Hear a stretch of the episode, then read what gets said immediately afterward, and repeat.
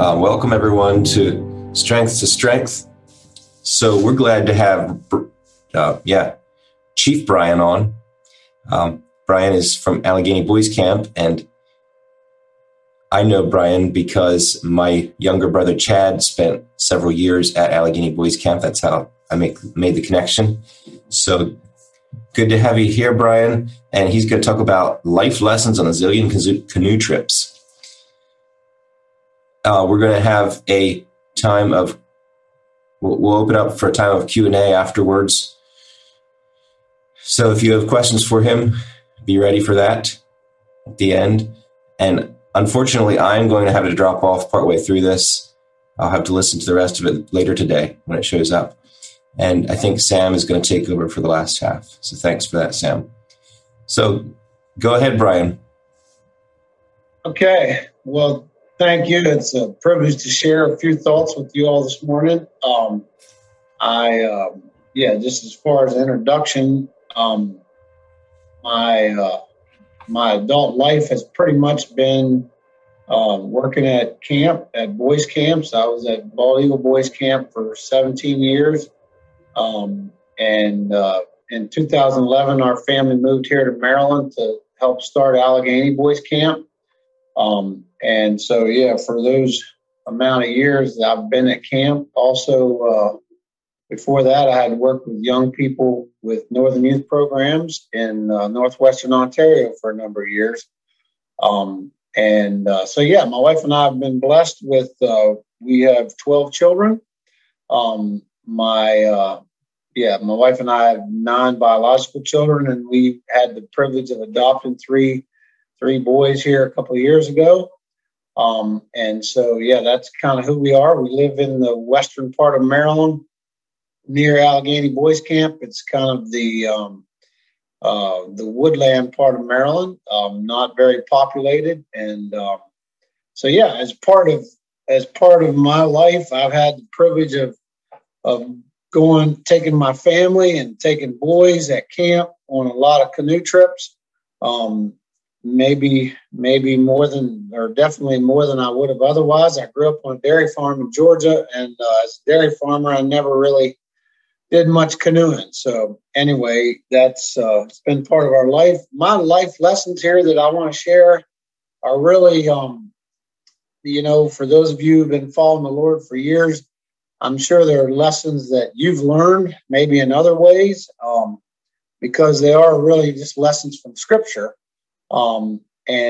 From following the Lord, these are things that you learn, but maybe my thoughts will be an encouragement to you as you, raise your family and as you, relate to your children and also, people in your community, other people beyond your family. Hopefully this is an encouragement, it makes sense to you.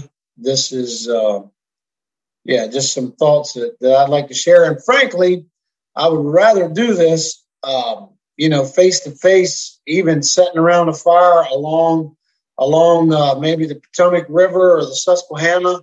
That would be an even better place to kind of share some of these thoughts. But we'll just go for it the best we can here this morning. First thing, I would like to just say that the first lesson I've learned is the importance of being grateful for small things in life. There's a verse from 1 Thessalonians 5, excuse me, 1 Thessalonians 5:18 says this, verse 16 actually, be joyful always, pray continually, give thanks in all circumstances, for this is God's will for you in Christ Jesus. What I've learned on canoe trips is that, you sleep on the ground, you eat food that is fairly simple, a simple bowl of oatmeal in the morning, you learn that it's good. A little bit of cream of wheat and some jerky for lunch. You don't have to have a lot of things in life. It's important to learn to be grateful for small things. Even when you sleep on the ground, you often end up having a little hump somewhere under your back that's uncomfortable. So you become grateful for a soft spot on the ground. These are really just small things in life. And I think sometimes life gets complicated, and we kind of have expectations for more and think that life isn't fair or something. But one thing I've learned and it's kind of helped me is that, you know, the small things in life, it's important to just kind of back up and say, you know, I'm grateful. I remember with a group of boys up near, this is up on the Susquehanna River. One morning, it was a chilly morning. If I remember right, it was in September, and fall starting to come on in Pennsylvania. And it was kind of chilly that morning. And we're standing around our campsite fire, sort of shivering. And there's a place where in Shawville, Pennsylvania, where the water runs out of the power plant and it heats the river up. And we found a warm spot in the river. And that morning we took our bowls of oatmeal for breakfast and we waded out in that water and just kind of sunk down and just spooned our oatmeal setting in warm water in the Susquehanna River up to our necks. And it was an experience that, you know, none of us will forget. We, you know, it was just a simple thing. Our breakfast was simple, but we had the opportunity to sit there in the warm water coming out of the Shawville Dam and enjoy our breakfast, kind of make a memory and be grateful for small things. I think that's the lesson from Thessalonians here. In all circumstances, find a way to be grateful. The second thing I want to share is a little verse from Colossians. Let's see here. Colossians 3, verse 23 says this. Whatever you do, work at it with all your heart as working for the Lord, not for men. The thing I've learned in life, and I've learned on canoe trips, is whatever we do, do it well. Do it as unto the Lord. Don't work for other men, or don't work for some kind of world applause. Work is unto the Lord, and work hard. This is I have with me here this morning, I hope you can see this. This is a canoe paddle. You all will recognize this. It's about 5 feet long, has a handle here. The metal part is a shaft that you hold on to, and this part here is the blade that you sink down into the water. I don't know if I can do this or show you this, but basically the idea is that when you're paddling a canoe, you got to get this paddle, this blade part has to go deep into the water. If you just if you have it out of the water, this is how you propel your canoe. And if you have it out of the water, you're not getting anywhere. And if you have it in just 2 or 3 inches, you know, you're not doing much to propel or steer your canoe. You got to get it all the way down, and then you pull as hard as you can on that paddle. And, you know, your motion is pretty important. And you go deep into the water and pull hard. I know that sometimes when we're canoeing, you get to a spot in the river where there's some white water, or maybe there's fast current that's pushing our canoe the wrong direction. And the tendency is to kind of panic. And I've seen a lot of boys just sort of lift their paddle above their head and scream, you know, because our canoe's going the wrong way. Well, that does nothing to right your course if this blade part is out of the water. You got to get this blade in the water and dig deep and pull hard. And, you know, there's life circumstances sometimes that are kind of scary. It's our ship might be going the right direction, but it's not going to be corrected unless we dig deep and pull hard. And, you know, in steering our canoes, there's just to make this simple, there's, if you're in the stern of the canoe, that's the person that's the back of the canoe. That's the person that steers the canoe. The guy in the bow or the front of the canoe, his job is basically just to provide power and paddle. The guy in the back has to learn to do J-strokes. If you do a J-stroke, kind of a J-shaped stroke in the rear of your canoe, you can steer it. Depending on which side of the canoe you're on, you can steer it left or right. Or you can do a C stroke if you want to go. So if you're paddling your right side, you want to steer left, you do a J stroke. If you're paddling your right side and you want to steer right, you do a C stroke. And you got to learn how to have that blade in the water and pull hard on your blade in order to make your canoe go left or right and go where you want to. None of this happens unless you get it in the water and pull hard. I've learned the importance of digging deep. There's nothing in life that amounts to much if you're just kind of shallow, and you're just scraping the top 3 inches of the water. You need to have this blade in the water 2 feet or more, and really pull hard on it. So yeah, dig deep. Dig deep and pull hard. Dig deep and work hard is the next lesson. The third thing, a little verse here from Isaiah to share with you. Let's see here, Isaiah 41.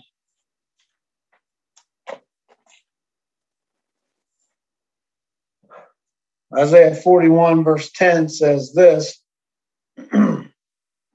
So do not fear, for I am with you. Be not dismayed, for I am your God. The fact of the matter is, in life, there's things that happen that make us afraid, things that throw us off and kind of turn our eyes away from the Lord.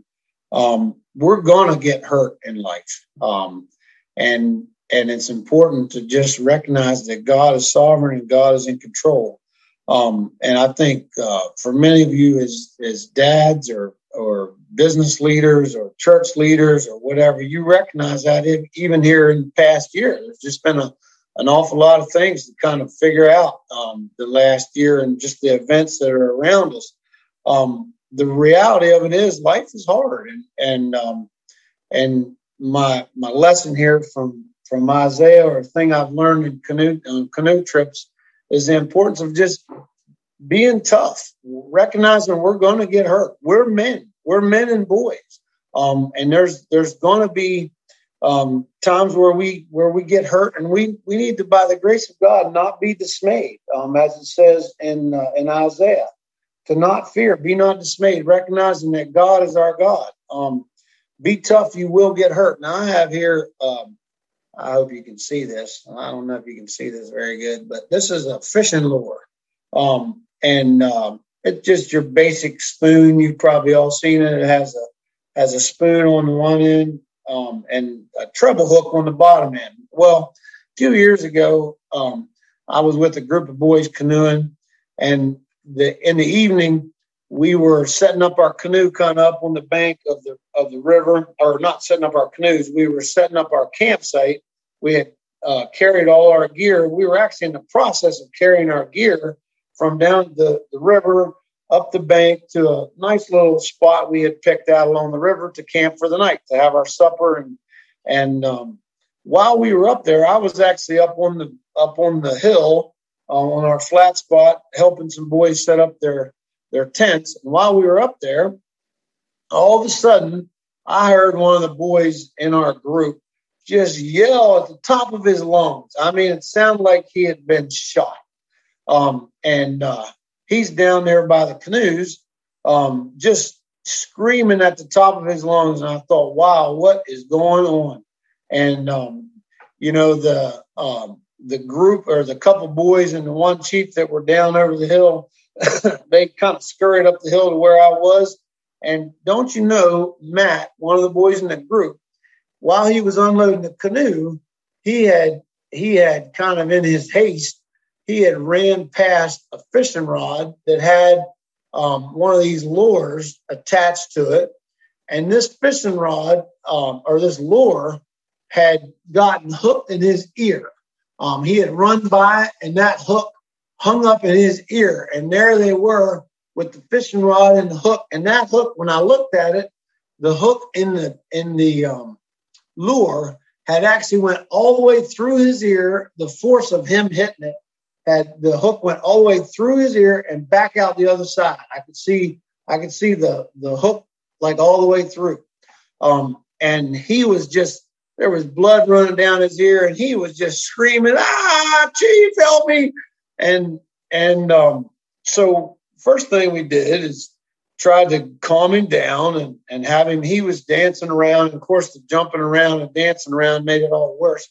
But we got him to sit on a little rock, and while Chief tried to calm him down and distract him a little bit, I cut the string on the lure, so that just the lure was hanging there, and just, you know, it was just kind of hanging there. And I'm trying to think of what to do, and I took my Leatherman and grabbed a hold of that hook and tried to back it out of his ear. And, you know, any little move like that, he's screaming more, "Oh, Chief, don't do it, I'm dying!" And, you know, he's there, just, it's not working. I'm trying to back it out, and it seems like it's really embedded pretty tight. And so I decided that part of the problem was the weight of this lure was dangling off his ear and making everything worse. And so at one point, after I had taken my Leatherman and I tried to pull it out, and there's a barb obviously on this hook, and it seemed like the barb was embedded pretty deeply in the ligament in his ear. And every time I tried to pull backwards on it, he just kind of burst out screaming again. And so I decided I was gonna cut the hook.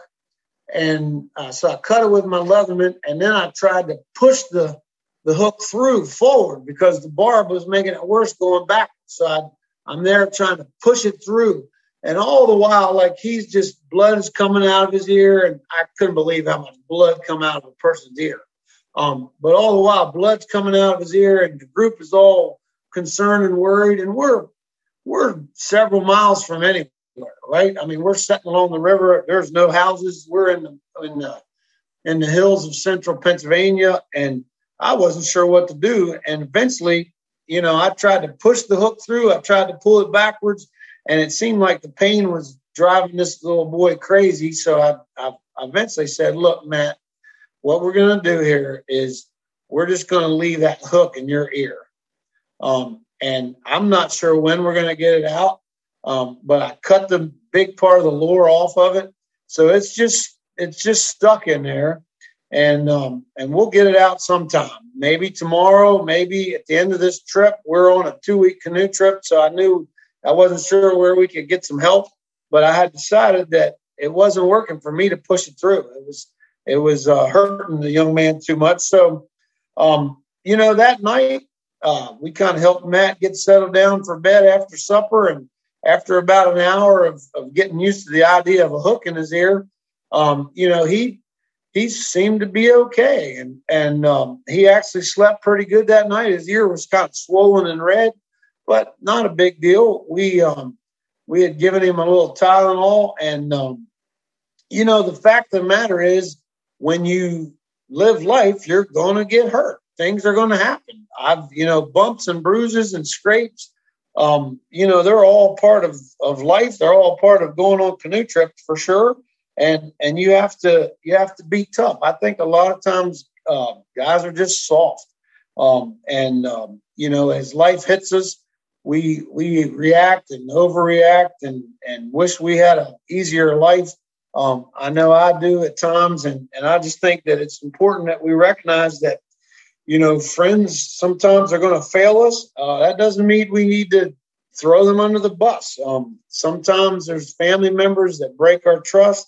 God is always with us. What it says here in Isaiah, to not be dismayed, that God is with us. We can trust God through the hurt. Jesus knows all about pain, right? With the crucifixion, he understands our pain. You know, sometimes we just have to recognize that pain is a part of life. Life experiences are sometimes hard, and we get bumps and bruises and kicked around a little bit, I think, particularly as men. And so just to put our eyes towards the Lord and our Savior and recognize that we will get hurt. We Just to finish that story, the next morning, we put on the river and started paddling down the river. And about 2 miles after we got started, we came to a bridge, and there was a vehicle there at the bridge that there was a man sitting in a pickup. So I went up to the man and asked him how far we are from a doctor. Long story short, he took us to one of these nursing stations or Med Express or something kind of place, and we numbed Matt's ear and was able to pull the hook out of his ear and continue on with the canoe trip. It ended up not being a big deal, but in the moment, you think everything. I mean, in the moment when he got his hook in his ear, it's like the whole group was stuck at this moment, and you know, what are we going to do? It seems like a big deal, but you back up and get some perspective and ask God's help. You just recognize that you have to be tough. You're going to get hurt in life, and God will take care of us. Be tough, you'll get hurt. The fourth thing I want to share is a little thought from Matthew, Matthew chapter 4. I don't know if you are using your Bibles here this morning or not, but Matthew chapter 4. Let's see here. I'm sorry. No. Matthew chapter 7. Matthew 7, verse 7 says this.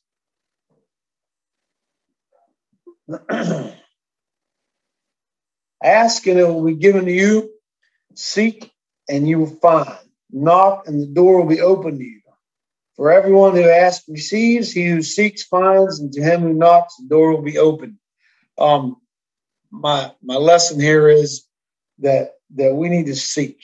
When we're trying to figure some things out in our life and our families and our churches, we need to seek. We need to seek the Lord. We need to use all of our resources.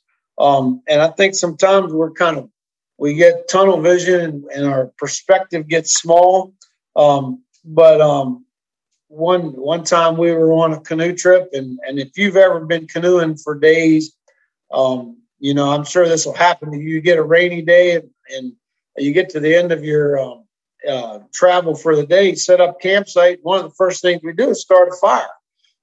And on a rainy day, sometimes after 2 or 3 or 5 rainy days, you get to campsite and all the wood is wet. You try to gather some wood, you gather some bark, you gather tinder, and everything is wet. And I, for one, I know that there's times where I've spent well over an hour trying to start a fire, trying to find tinder or something in a wet woods that light, because we're cold. We need a fire to start a fire to have our supper, to cook supper with. So fire is pretty important.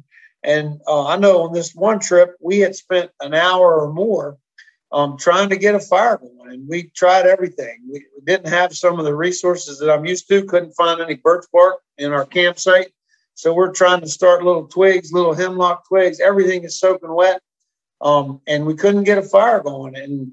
And so I'm, you know, going out in the woods again and looking for something that's dry enough to start a fire. And we're looking at the low limbs and the hemlock trees and trying to find something that's remotely dry enough to get a fire going. Tried several times and couldn't get anything started. And I was kind of looking at the woods and looking at what our resources were, myself and a few other boys. And we just weren't able to find anything to get a fire going. And while we were doing this, we had spent over an hour doing it. While we were doing this, one of the boys had been kind of messing around down along the river, and he found a part of a bag of trash. And in that bag of trash, there was a can of deodorant. And he brought that can of deodorant up to our fire and said, "Hey, Chief, will this help?" And you know how this works. You know, we took that can of deodorant and hit it with a lighter, and you know, all of a sudden we're not working with just a little lighter anymore. We're working with a torch, like we got a big blue fire. And you know, we were able to get our fire started to cook our supper and to stay warm using a resource that I hadn't thought of. I wasn't thinking of walking down along the river looking for trash. But sometimes in life, as you think about the problems you're trying to resolve, you have to use all your resources. you have to try harder, maybe think out of the box to resolve the situation that's in front of you. Maybe a can of deodorant is actually a solution to your problem. And so that's one of my life lessons from a canoe trip, to use all of our resources. The next thing is taken from a verse in Proverbs, Proverbs 19, verse 20 says this, says, listen to advice, accept instruction, and in the end, you'll be wise. I think as I look at life, or as you know, one of the things that I've learned from a lot of canoe trips is I don't know everything. None of us know everything. We need advice and instruction from other people, especially older people that have had experience before. And when I went canoeing, I realized that, I really didn't know much. And early on, I read a book or two about canoeing and just some basic things. And one thing that I learned from somebody else that I use to this day, it kind of helps a lot when you're on the water on a canoe trip and you're trying to explain how to do this to a group of boys that maybe haven't read a book and haven't, learned a lot. This is what I've learned. I have here this morning, this is a pillow. Okay. So this is just a basic pillow. And I also have, this is from our house. I also have a strainer. I don't know if you recognize this as a kitchen utensil, but I have a pillow and a strainer. And what I learned in canoeing is that when you're going down the river and you're looking at the river ahead of you, you want to avoid pillows and strainers. Okay, a strainer on the river doesn't look like this. A strainer on the river is a word that describes a situation where you have a lot of tangled debris, maybe tree limbs. You got a tree limb or a tree that's fallen in the river and it's become lodged behind a rock. You have other tree limbs or things that have floated into that tree limb, and it's kind of all a bunch of debris and mess, and it could be anything that's all kind of lodged there together. And what I've learned is you must avoid strainers when you're canoeing down the river. If you don't, people have died in strainers. When your canoe goes into that mass, something will probably happen to flip your canoe. You may get hung up on a limb. The swift current can take you under, and seriously, people have died in strainers because they didn't avoid, going through that. I've learned that you should avoid strainers. I've also learned that you should avoid pillows. And pillow is a word that describes the phenomenon where, the water's going downriver and it hits a rock that is submerged underwater, but the water just kind of rises up and goes over the rock, and it forms what looks a lot like a pillow on the surface of the water. It might be water that goes up 4 inches or 6 inches, but it forms a pillow. And if you canoe into that pillow, there's right under the surface of the water, there's a huge rock that will not move. You're going to hit that rock, and it's going to flip your canoe or turn your canoe a direction you don't want to go. You want to avoid pillows. The thing that you want to move towards as you go down the river, you want to avoid strainers and pillows, but you want to move towards, look at this, you want to move towards standing waves, all right?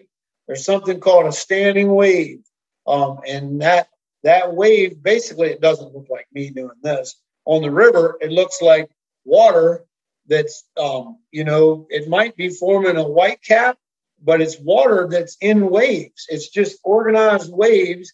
As you look at it, there's a bunch of waves of water, and it looks like water that you might be a little scared of, because sometimes those waves have white caps, and it looks like the water's moving fast. If there's a lot of rocks around, it's probably making a noise of water running over rocks.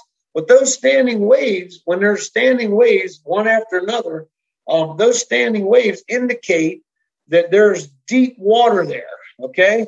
There may be other things on either side, that rocks or whatever, But the standing waves indicate that there's a trough of water your canoe will easily fit through, and it'll give you, even though the water is kind of rough, it'll give you a place to go down river, avoiding the obstacles, because that most of the water is going through that trough and it forms a standing wave on the surface. So you want to move your canoe towards the standing wave. The other thing you want to go towards, I don't know if you can see this, is you want to move towards an open V. If you look at the surface of the water, and you've seen this if you've been on the river at all, you look at the surface of the water, you see places where the water forms a V, and then it goes down, the V goes down to a point. Well, that point indicates also that there's deep water there. And so as you're going down the river, and if you look at the surface of the river and you see an open V like that, move your canoe towards that open V and go towards that deep water that will avoid, obstacles that'll mess you up. And so these are things I learned. You want to move towards the open V, move towards the standing wave, stay away from the pillows, stay away from the strainers. And so in just a quick lesson on how to navigate your canoe, that's what you do. Towards standing waves and open V's, get away from strainers and pillows. And I learned that from somebody that's done more canoeing than I have. It's important in life that we look for wise advice, wise instruction, listen to wise advice. There's a lot of things that we don't have to, a lot of evil and wrong that we don't have to experience if we would just listen to wise advice. We in life, we know that pornography, drugs, sexual immorality, all these things, if you listen to wise advice, there's people that will tell us to avoid these things, move towards these things, go away from this, go towards that. And I think that's important. Life is really too short, I think, to do well by learning all these lessons yourself. That's why the scripture says to take instruction, to listen to wise advice. As you think about it, in life, go find those old guys that have lived life for a while and take their thoughts on how to navigate the challenges that are facing you and your family. Look at godly men, mentors, people that you admire the way their life, the way they've lived their life, and ask them for advice and take that advice. It's important. Stay away from the strainers and pillows and move towards the open V's and the standing waves. So anyway, next thing here is I think this is number 6. A little thought taken from Proverbs 46. I'm going to have to move along. I'm taking too much time. So Proverbs 46, 1-3 says this: God is our refuge and strength and ever-present help in trouble. Therefore, we will not fear though the earth be moved and though the earth give way and the mountains fall in the heart of the sea, though the waters roar and foam and the mountains quake with their surging. The thought here is on this one is that when there's trouble, rise up. God is our refuge and strength, an ever-present help in trouble. When we get in trouble, it's important as men especially, I think, that we rise up and deal with that trouble, face that trouble. A couple of years ago, I was not on this trip, but we had a group that was on the James River that overnight, while they were camping there, the river rose about 12 feet in a period of about 8 or 10 hours. There had been some heavy rains upriver, and so this group had set up their campsite. They didn't know this. The sun was shining. It looked like a nice day. They had set up their campsite what was about 2 or 3 feet above water level. They had set up, ate supper there, and they all were about to go to bed. Or actually, they did go to bed, and after they went to bed, the chief went out and was looking at the river because he realized the river was coming up.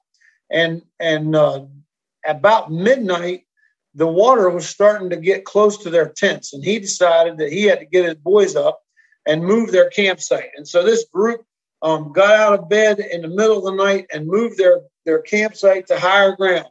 They found a place in the middle of the night to set up their tents and go back to bed.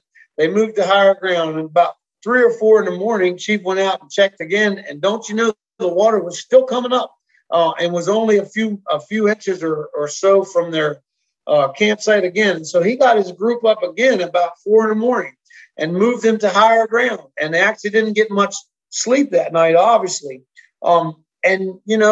They went to higher ground, and as daylight broke that morning, the water was still rising. And they realized that there was some real trouble upstream, and they were starting to see logs floating in the river. The river was at flood stage, and they ended up pulling off that river. But I was impressed with the group because of the way they worked together. It's not an easy thing to get up in the middle of the night and move your campsite. And this group had done it twice. The lesson here is when there's trouble, we're going to have to rise up and face that trouble, whether it's in our families, whether it's in our church, our business, our communities, whatever. When there's trouble, we have to sometimes do hard things. I know a group of boys one time that had a boy on their trip that had a seizure, and he needed medical attention, obviously. And so this group carried this boy for about about a mile and a half. They carried this boy while he was having a seizure to a nearby road, and they found some help to get him to medical attention. They had a problem in their group, and they had trouble. They had to rise up and do what's men do: solve the problem, work at dealing with the situation in front of us. When there's trouble, rise up, and we don't need to be dismayed. God is our ever-present help in those problems in life. The 7th thing that I want to share, there's 10 of these for those of you keeping track. The 7th thing I want to share is taken from Proverbs 27. Proverbs 27 says this, 27:17, as iron sharpens iron, so one man sharpens another. I think it's important in life, an important lesson I've learned in canoe trips is the importance of working together. I've canoed most of the time. I don't know if I've ever canoed alone. If I have, it's just for very short distances.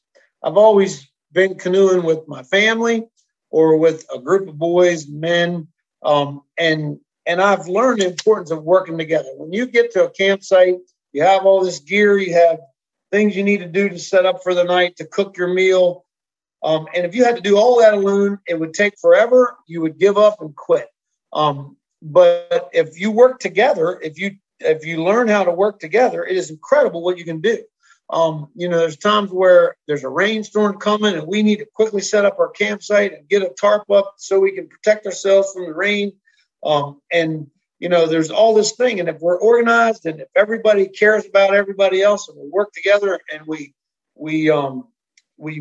try to help each other. And even if somebody doesn't do things quite the way I'd like to do it, but if we just keep our eyes on doing this as a group or as a family or as a team, that's the important working with community.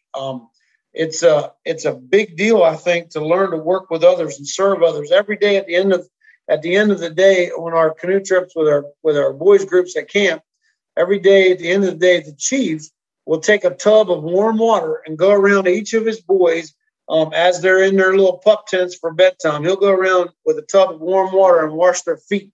When you're on a canoe trip, your feet tend to get dirty, and it's often there's injuries, scrapes, and cuts, that kind of thing on a boy's feet. And if you have a cut that is unattended, if you don't keep it clean, maybe put a little salve on it or a bandage, it can quickly become infected on a river trip. And when you have something like that going on, it's a much bigger problem than what it is in your home. We're often barefooted or wearing sandals on river trips. And so it's important to take care of our feet. The chief goes around serving his group and washing their feet, putting salve on the cuts. And I think it's important that we learn as men to serve our group, serve our families, serve the people in our churches and communities, to be servants, to work with and serve people that maybe we don't quite agree with on everything. But the importance here is that we recognize that even those differences help us learn. Iron sharpens iron, it says in Proverbs. And as we serve together, we're going to get knocked around. The edges are going to get knocked off, but it's important that we do it together. And we learn to work with others is the lesson there. The eighth thing is taken from a verse here in Job that I want to share. Job chapter 12, verses 7 to 10 says this, but ask the animals and they will teach you, or the birds of the air and they will tell you, or speak to the earth and it will teach you, or let the fish of the sea inform you, which of all these does not know that the hand of the Lord has done this? In his hand is the life of every creature and the breath of mankind. I think it's important that we stop and look at God's creation. Not that we ever would worship God's creation. We worship the Creator. But look at God's creation. The lesson here is to take layover days. On canoe trips, we take days, usually on Sundays, if we're on a couple-week canoe trip. We usually take Sunday as a layover day, we call it. And so while we're canoeing, we just don't canoe that day. We'll set up a campsite and stay in our campsite and take a day of rest or a layover day. Sometimes it's not on Sunday. It could be another day, but it's important to take layover days in life. We tend to have our lives full of work.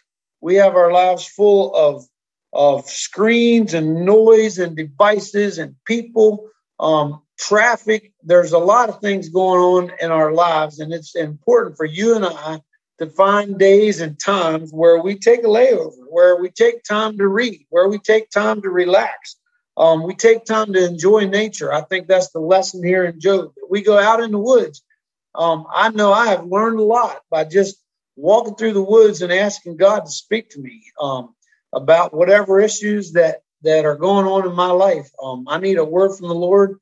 And sometimes I can get that word from the Lord better if I just get away from my house and walk a trail in the woods, or go out and smell the springtime, look at flowers. It's pretty hard. I don't know if some of you know me, but it's pretty hard for me to just stop and smell the flowers. I've been challenged by men that know me to stop and smell the flowers over the years of my life. I've tended to not do that very well.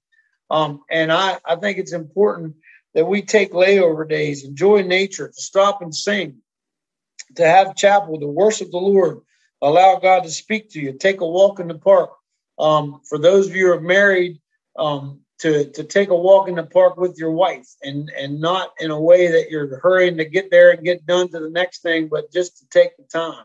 I'm talking to myself here now. Frankly, I don't do some of this that well, but I have learned that it is important to take layover days, days where we maybe don't accomplish a lot, but we actually accomplish a lot. That's the eighth thing. Ninth thing is taken from James. I want to share a verse from James chapter 1, verses 2 and 3 says this, consider it pure joy, my brothers, whenever you face trials of many kinds, because you know that the testing of your faith develops perseverance. And then the verses go on, perseverance must work its work. But the idea here is that good things come after a struggle. What I've learned on canoe trips is that some of the best things come after a long, hard portage. I don't know if you know what a portage is, but I see Tony Zook up there in the corner of my screen. And Tony is going to know what a portage is. He's from Minnesota, and if you're canoeing from one lake to another, sometimes the distance between one lake and another lake, it might be a couple hundred yards, or it might be just a few yards, it might be a mile. But that distance from this lake to this lake, when you have to carry your canoe and all your gear, that's called a portage. That's the French-Canadian word. Actually, the French-Canadians say portage, but where I come from in Georgia, it's just simply called a carry. And what I've learned is that after a carry, some of the best things in our canoe trip happen after a carry. We carry our canoe from this lake to this lake, or we get to a dam in the river that we can't shoot over the dam. We have to carry our gear and our canoes around the dam. Often some of the best things are after long, hard portages. I remember a canoe trip one time where I was with a group of boys up on the Susquehanna River, and we portaged around the Shawville Dam. And, you know, we had to carry all our gear up a steep bank, and then we had to carry our gear down the road along a guardrail. And it seemed like we only had a couple feet of space between the guardrail and the traffic on the road. And it seemed like all the traffic in Pennsylvania was going down that road at that afternoon. And we're trying to carry gear and canoes. And I have a bunch of 9, 10, 11, 12-year-old boys that don't really understand how dangerous this situation is as we're going carrying our gear down the road about a quarter of a mile to where we could put back on the river. And I was afraid for somebody's life that afternoon.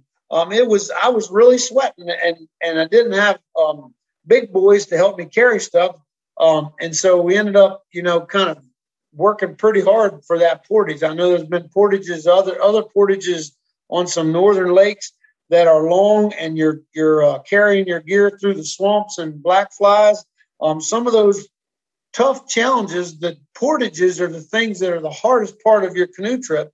But I've learned that often if we persevere through that hard spot, some of the best things in life, that memory I told you about sitting in the river at the Shawville Dam in the warm water eating oatmeal came after that long, hard portage. Some of the best lakes and scenery in life come after those long, hard portages. So the thing to remember, the lesson here from canoe trips is that good things usually come after trials. Good things come after hard portages. Consider it pure joy, my brothers, when you face trials. When you face trials, it's hard to consider it joy, but if you've lived life, you've been around a while, you realize that God uses those trials to bring us to a place that is sometimes pretty amazing. What we see in life after that really tough spot. The last thing, this is number 10, last lesson, at least, that I'm going to share here this morning is taken from Jeremiah. Jeremiah 6:16 says this. This is what the Lord says. Stand at the crossroads and look. Ask for the ancient paths. Ask where the good way is and walk in it, and you will find rest for your souls. I think the lesson I've learned here is that the most beautiful places in life are found through kind of old-fashioned ways of getting there. The most beautiful places are in the world, I think, are only accessed by a canoe or a walking path. You won't get to the most beautiful things in life by a car or a truck or even a Jeep. You can only get there with a canoe or by walking there. You know, there's paved roads all over our nation. If you want to go to Philadelphia or Baltimore or New York City, there's all kinds of interstates and roads you can drive there. It's easy to get there, and many people are going to those cities and places to see the sights in the cities, and I'm not knocking cities at all here. Some of you, God's called to live in cities, and I say, God bless you. But the deal is that the most beautiful parts of God's creation you won't find by traveling those interstates and paved roads. You can only get there. You'll see the moose of the north. You'll see the bald eagles. You'll see the tremendous, beautiful overlooks by getting there on a hiking trail or on a canoe. You won't be able to catch a 38-inch northern pike by going to Philadelphia. You're going to have to take a canoe and go somewhere else to do that. Some of the most beautiful things are only accessed the hard way. The verse here says to stand at the crossroads and look and ask for the ancient paths. I think as Christians, we need to ask for the old-fashioned ways, the old ways from Scripture to live our lives. You know, we're too often we're looking for some newer, better, easier, faster way to do something. But I want to say the old ways are still the best. The way your grandfather and great grandfather lived their lives, we should learn from those guys. The ancient paths, it says in Isaiah or Jeremiah here, are the good ways. And if you look at that as if you apply that, look for direction for your life, I think you should ask for the old paths.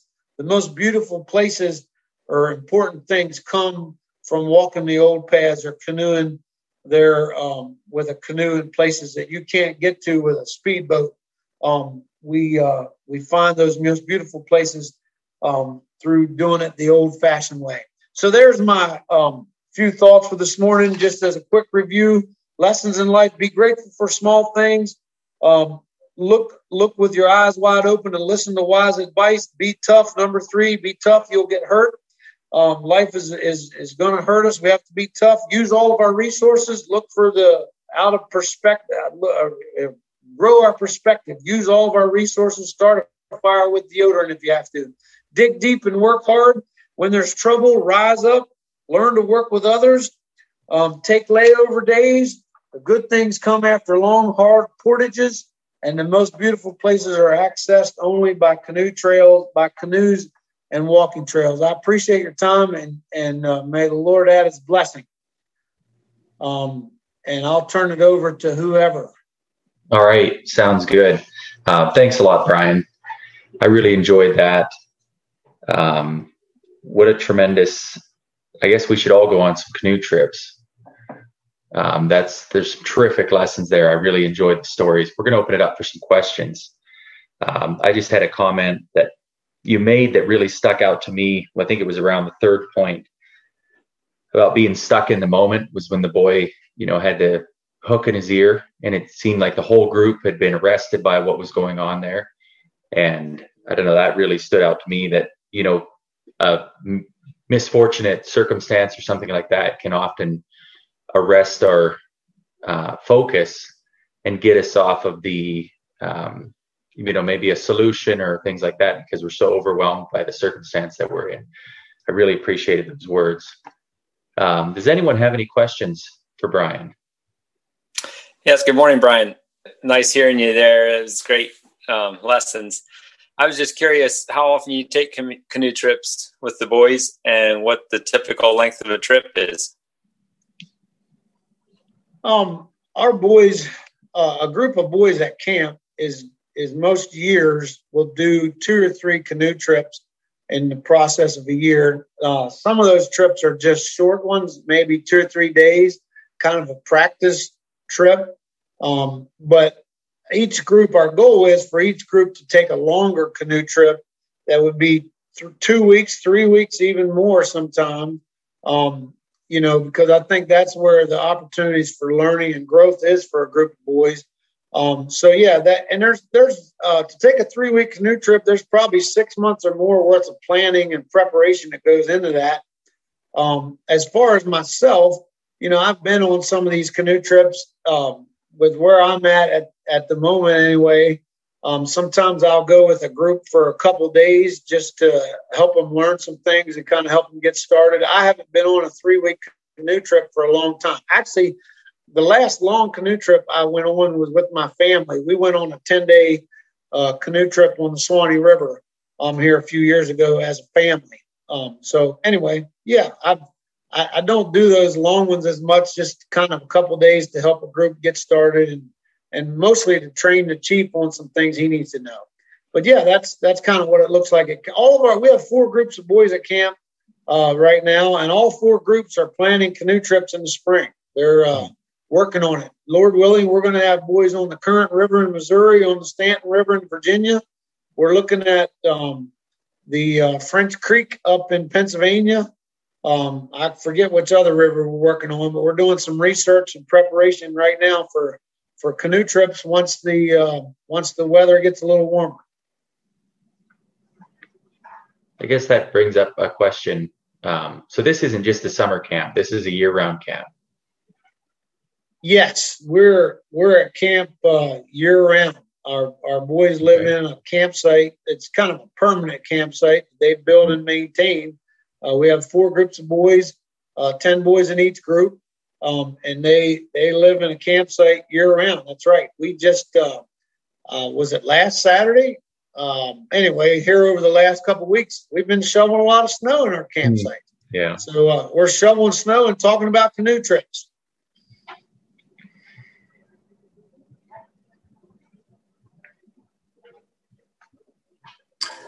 Brian, what was the biggest crisis that you've ever had on a canoe trip with the boys? Probably that young man I mentioned that had a seizure. He's a young man that had he had some seizure problems and was actually on a seizure medication, but I guess he got a little dehydrated and the hot sun kind of wiped him out, and he ended up having a fairly major seizure. Thankfully, it didn't. It turned out okay. He didn't have permanent damage or anything. But yeah, that was a pretty big deal to have a boy who was currently in a seizure, and you know, there we are out away from medical help. It was pretty hard for us to find an emergency room. So I don't know. That was a pretty serious problem. But honestly, thousands of miles. I'm not kidding. It's just thousands of miles of canoe trips our boys have been on, and we pray and ask the Lord for protection. And we've never had anything real serious happen. As far as obviously somebody could be drowned. Lots of bad things could happen, and we just pray and ask for God's protection. And He has been so good to us to help us. Just be safe. And we've never had anything major. This is 25 years at Bald Eagle and at Allegheny. We've had lots of bumps and bruises and a few things, but nothing that's, kind of earth shattering type. There's actually things that could happen on a canoe trip that would shut down our program, obviously. Mm-hmm. And God's protected us. So yeah, I appreciate you praying for us as you think about it. Mm-hmm. For God's protection to be on camp. And also, part of that is doing what's right yourself. I think just giving good direction and training for your chiefs so they know how to handle things that come along. You can't just jump in a canoe and go canoeing half cocked. You have to think through some things and be ready for what you're going to face. So, yeah, but the Lord's protected us. Mm-hmm. Praise the Lord. Do you require your boys to wear life jackets? Absolutely. We're not going canoeing unless you wear a life jacket. I got a little story about a boy one time that I was at his house for an interview before he came to camp. And long story short, he told me in that original interview that I'm not going to wear a life jacket. You can't make me wear a life jacket because, I know how to swim well, and I don't wear life jackets when I go out on the river. And I said, you know what? If you don't wear a life jacket, you can't come to camp. And he said, well, I'm not coming to camp then because I'm not going to wear a life jacket. And so I left that day after that interview, and I told him, look, if you ever change your mind, write me a letter and tell me you'd like to come to camp after all, but you tell me you're willing to wear a life jacket. Anyway, so, yeah, long story short, he eventually came to camp. We went canoeing, and he wore a life jacket every time. Mm-hmm. Well, I, the other part of your story, I was touched by the fact that you wash the boys' feet every evening. That is such an act of humility and care and love that I find that touching. And I definitely feel like I missed something in life because I never went on a 3-week canoe trip. I wish I had that experience in my life. And my little boys wanted to know if they were bad enough, whether they could come to camp sometime. And I said, well, we might have to look at this from a different angle. Yeah, well, your boys don't need to come to camp, Leo, but we do need to go canoeing. You're close enough. Let's just get on the Potomac this spring and give it a whirl. I can imagine a 3-week canoe trip really boils down a boy's character by the end of it. You get to see their true colors going through that kind of an experience. Yeah, absolutely. You learn some things about yourself and not just boys, the men too. Mm-hmm. Yeah, that's right. Well, Brian, anyone else have a question? We're coming to the end of our time here. Go ahead, Tony. Well, this is a little on the lighter note. I was just wondering if you ever recall purposefully dumping someone to try to teach them a life lesson. Hey, there's a few things that I've done on canoe trips that I try to forget. We'll just leave it there. Yeah, exactly.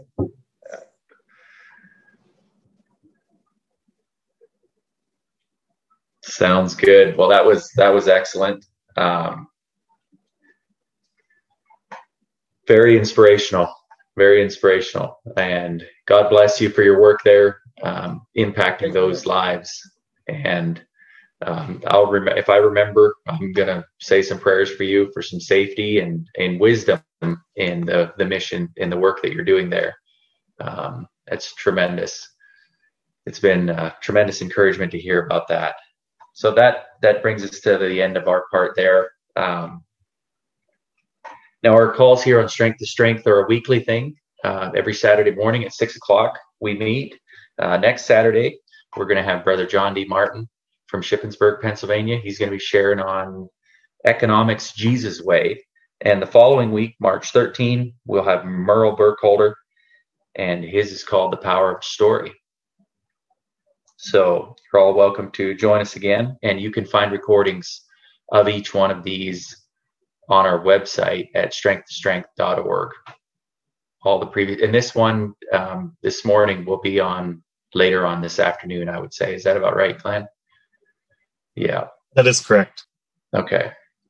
Well, thank you all for joining us this morning to hear those tremendous inspirational points. And may God bless you all. Let's just close with a prayer. Father in heaven, we thank you for this time that we've shared together this morning. We thank you for the stories and the lessons that we heard. We thank you for the testimony of your protection and blessing on the work that they're doing at the boys' camp.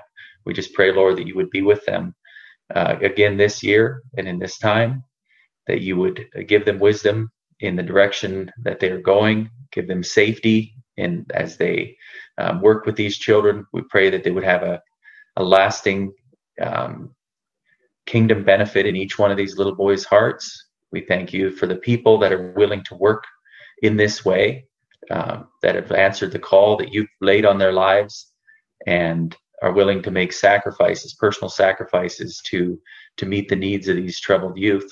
We pray, Lord, that each one of us would be willing to answer that call in our lives, whatever it may be. It may not be in a situation like this, but we've all been called to serve, and just pray that our hearts would be willing and humble and ready to learn the lessons that you would have for us to learn. Be with each one today as we strive to do your will. We pray this all in Jesus' name. Amen. Well, thank you all again, and I hope you have a wonderful, God-blessed day. As iron sharpens iron, so a man sharpens the countenance of his friend.